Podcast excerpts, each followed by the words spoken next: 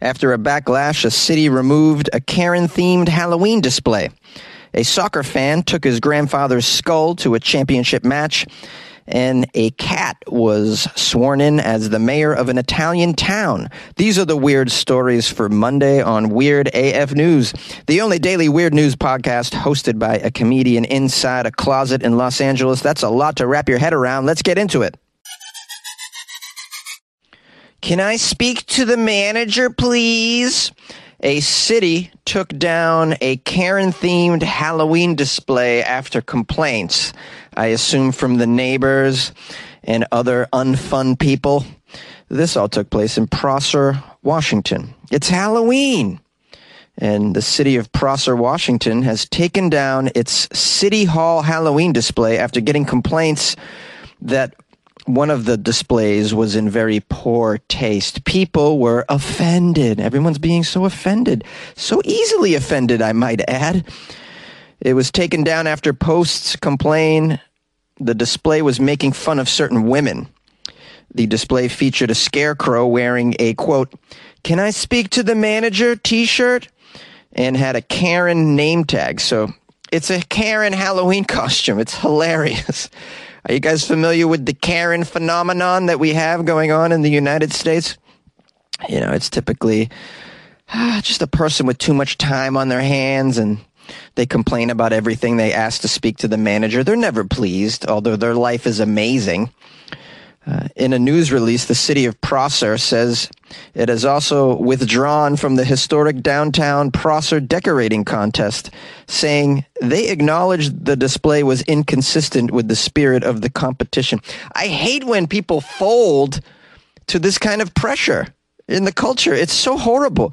You got people who are so easily offended that are actually you know, protesting and then getting what they want. Meanwhile, the rest of us, most of us, which, you know, were reasonable people, we would laugh at this Halloween display, right? It's very funny.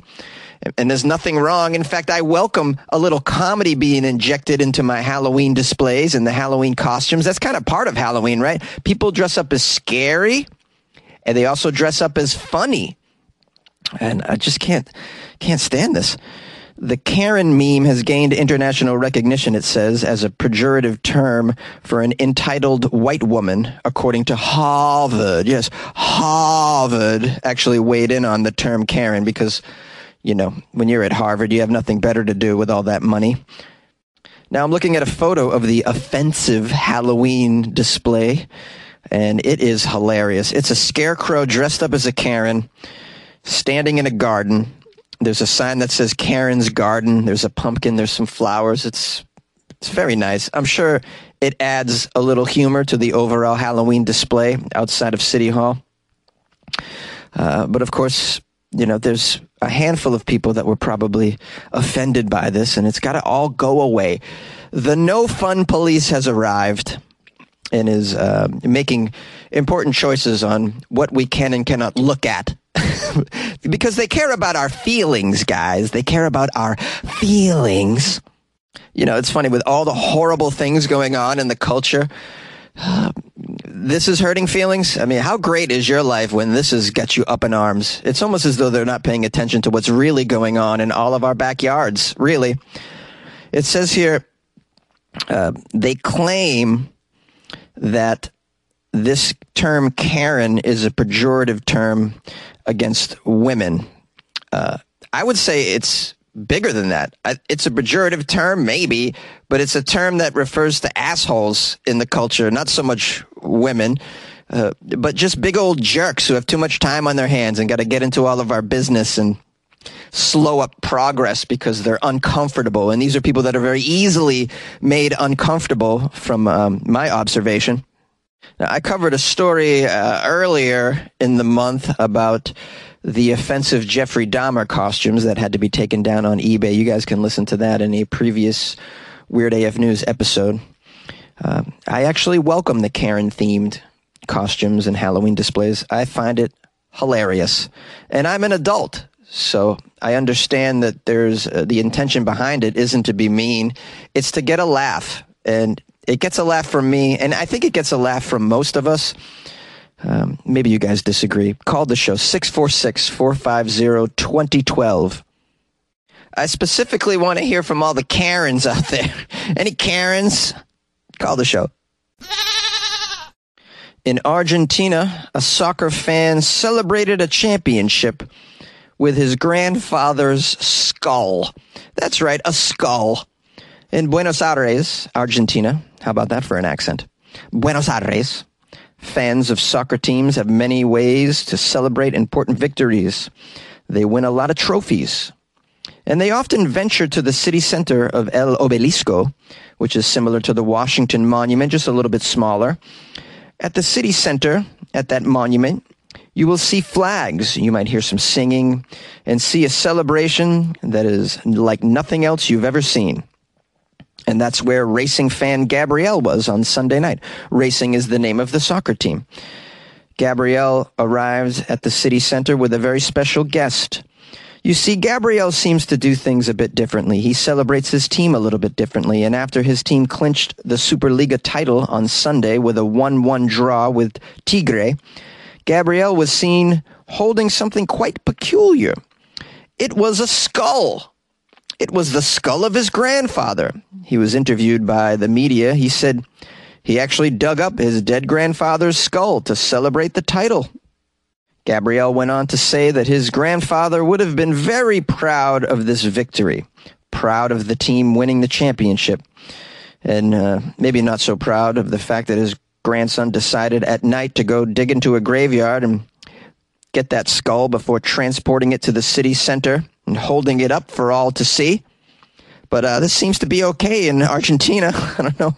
You could just carry around skulls to sporting events and bring them out into public. Never heard of such a thing.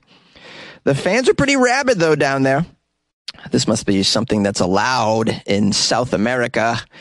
You would never be able to do this in other places, certainly not the U.S. You cannot carry around human remains, bring them to sporting events or the town square, hold them in the air. I don't think. Maybe you can do it on Halloween only. I don't. I don't know. I don't think this is okay though. And uh, from my understanding, you certainly can't just go dig up body parts and bones out of a gravesite. that's that's not legal. Argentina, man, they just take their sports to a whole new level, though. You know, especially when it comes to soccer, also known as football I know, I know. The American version of it is somewhat unacceptable in the rest of the world, but I continue to call it soccer. It was what I was raised on. I guess another question that we need to answer here is would his grandfather have approved of this behavior? I mean, I guess it depends on whether or not his grandpa was a true diehard for the game. Get it, guys? A diehard? Maybe his grandpa always wanted him to get ahead. What about that one, huh? No? Okay. Now, as far as my dead remains goes, if I'm not cremated, I, I really wouldn't mind if someone took my skull to a Red Sox World Series victory, you know, maybe walked around the Fenway Park area. I'm sorry, the Fenway Park area. Uh, I think that's pretty cool for me, for me. It's not for everybody's skull, you know. Yay! A cat has been sworn in as the mayor of an Italian town. Oh, I'm okay with cats being mayors. I'm all right with, well, we've tried the humans running things. Let's try the felines. I'm okay with it. A cat was appointed the mayor of an Italian town and is going to remain in office for a whole year. How about that? Black and white Moggy Meow. That's the name of the cat. Very uncreative name. Meow, really? Meow spent her first day in office as mayor of the animals. Okay, so that's a different position you, they might have mayor of the people, and then a sub mayor is the mayor of the animals. I'm guessing. The city's called Civita d'Antino. It's in the Abruzzo region in southern Italy. I'm sure it's a wonderful place. Uh, Civita d'Antino Deputy Mayor Matteo Di Fabio swore Meow into her role by placing a little Italian tricolor ribbon around the cat's neck. I'm looking at a photo of Meow. Looks like a very dignified cat uh, I can see right into her eyes. I see progress for sure. This cat's going to really do a bang up job, I think. Meow will remain in office for a year before a new mayor of the animals will be appointed. Now, there's a little bit of a question mark regarding Meow's appointment, somewhat of a scandal. Uh, they're thinking that this was rigged, as this cat is reportedly the pet cat of Di Fabio's young daughter. Di Fabio is the human mayor. Um, this is his daughter's cat. But the local media reported that this cat has long been the mascot of the town anyway. It's a very small town, there's only 900 residents. Well, this kind of seems legit to me. The cat's already known in the area. Uh, surprisingly, Meow is not the first feline mayor in Italy. We have Gravellona Lomellina, which is a place in the Lombardy region of northern Italy. They've had a feline mayor tradition dating all the way back to 2005. Their first cat mayor, named Sassetti, was in office until 2009 after a catnip abuse scandal.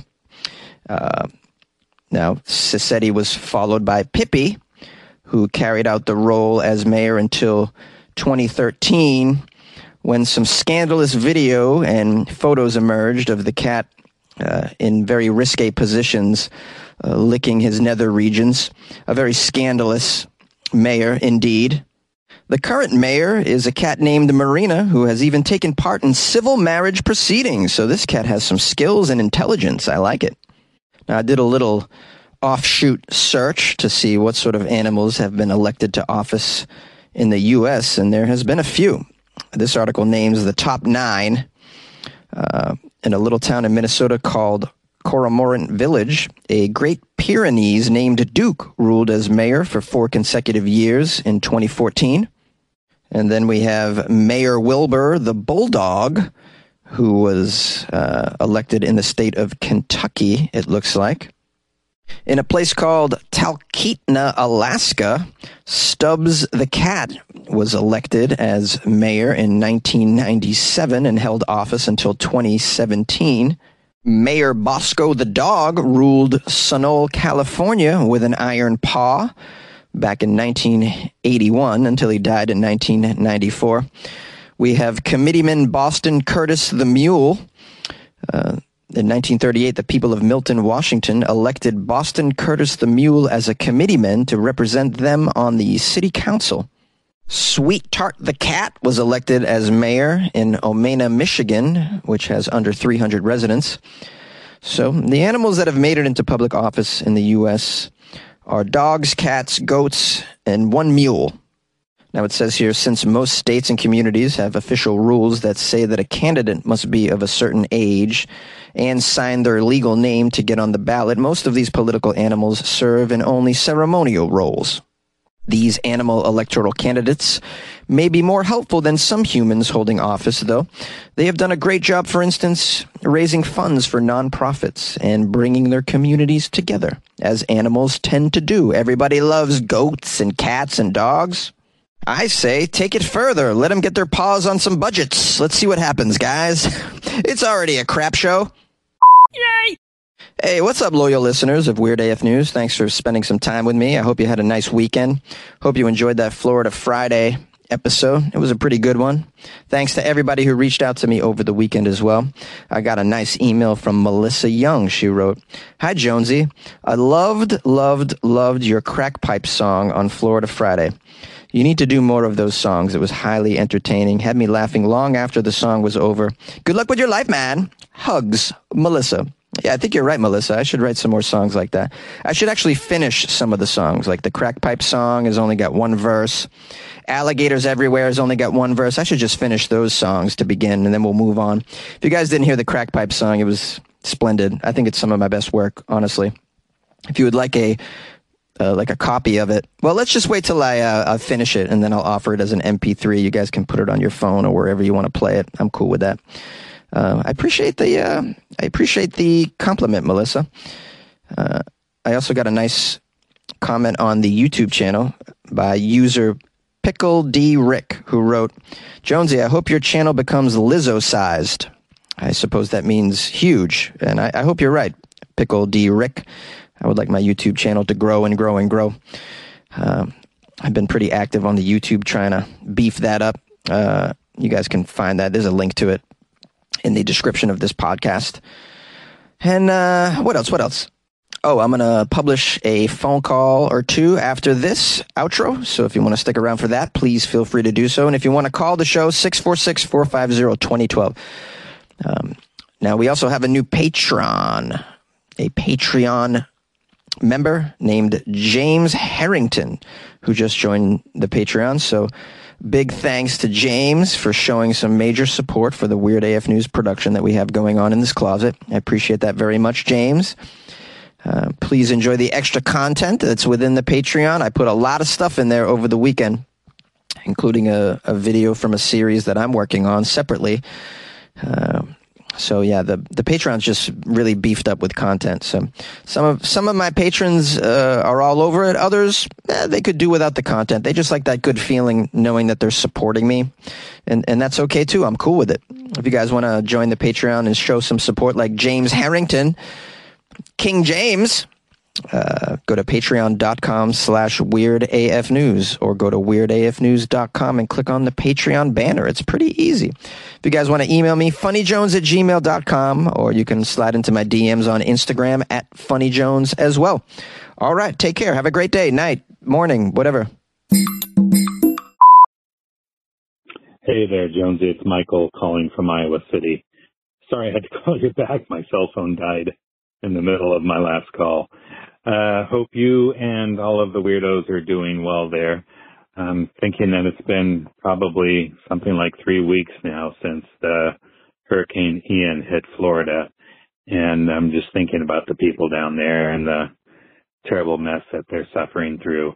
After the hurricane hit, I think the day after you made a, an announcement about the hurricane and how we're thinking about everyone down there, that they are in our thoughts and prayers. And, um, you know, of course, we make fun of Floridians on Florida Friday, but of course, that's just in jest. And we know there's a lot of good people down there.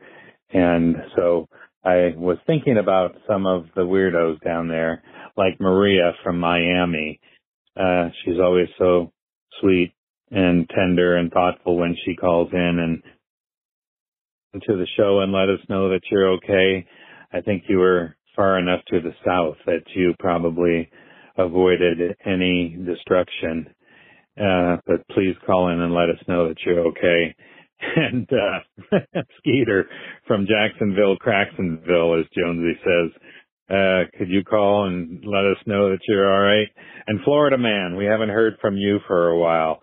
How you doing down there? Hope you're all fine and safe.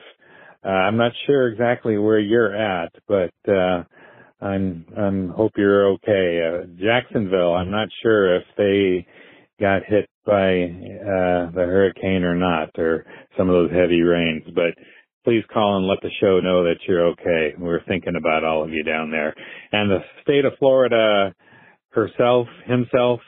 Uh, I know he's uh, uh, confessed to to actually being a man. I mean, he's said himself or herself that the look just look at the state. It's a dangling penis down there. Uh, i'm not sure what actual pronouns you're using. I i think uh, she but um you know just look at the the uh top of the state there the panhandle pretty flat and straight across there. I don't think you've had top surgery yet.